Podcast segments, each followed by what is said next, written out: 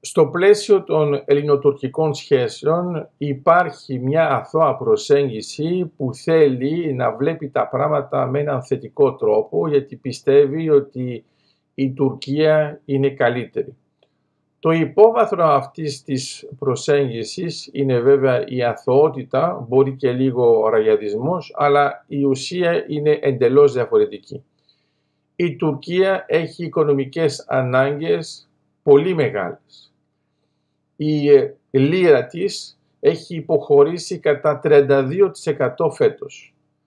Κατά συνέπεια χρειάζεται ξένους επενδυτές για να αναδιπλώσει την οικονομία της.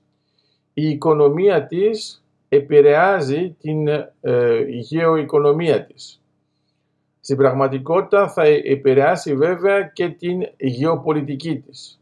Άρα ο Ερντογκάν βλέπει τον χειρισμό με την Ελλάδα σαν μία ε, προσέγγιση win-win του τύπου. Αν τα πάω καλύτερα με την Ελλάδα σημαίνει πρακτικά ότι τα πάω λίγο καλύτερα με την Ευρώπη που εκεί πέρα θέλω και μερικά πράγματα, θα δούμε για τις βίζες τι θέλει ακριβώς. Και από την άλλη πλευρά επειδή φαίνεται πιο διαλλακτικός ε, δίνει την εντύπωση τουλάχιστον στους επενδυτές ότι η Τουρκία αλλάζει ύφος και θέλει να αποκτήσει ένα νέο πνεύμα τουλάχιστον σε σχέση με το εξωτερικό. Στην πραγματικότητα δεν έχει αλλάξει απολύτως τίποτα. Τα οικονομικά της Τουρκίας δεν αλλάζουν την στρατηγική της.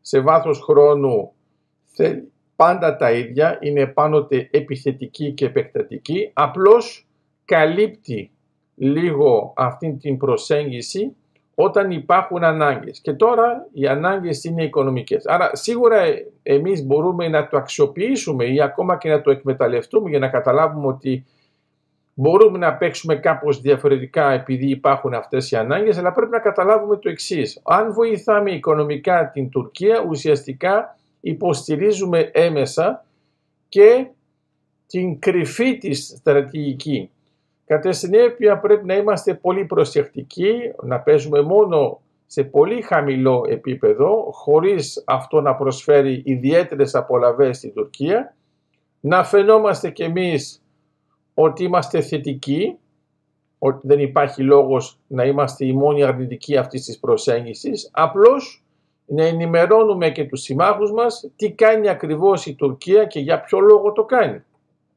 Έτσι ώστε να εξασφαλίσουμε ένα παίγνιο που φαίνεται να είναι διαφορετικό, να ξέρουμε ότι μπορεί οι κανόνες να μην έχουν αλλάξει, αλλά η προσέγγιση να έχει αλλάξει μόνο και μόνο επιφανειακά και γι' αυτό δεν πρέπει να παίζουμε σε αυτή την παγίδα.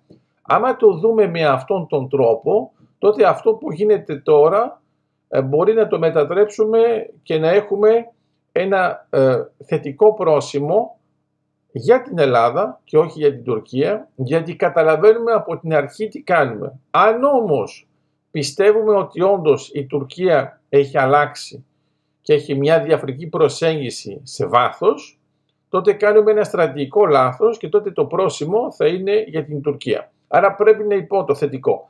Πρέπει λοιπόν να έχουμε στο μυαλό μας ότι άμα ξέρουμε ότι το παίγνιο είναι ύπουλο και άδικο, Πρέπει να ξέρουμε πώς το παίζουμε και πώς λειτουργούμε σε αυτό το πλαίσιο έτσι ώστε να εξασφαλίσουμε την υψηλή μας στρατηγική και να προχωρήσουμε επικοδομητικά χωρίς να επηρεαζόμαστε σε βάθος από τις επιφανειακές κινήσεις της Τουρκίας.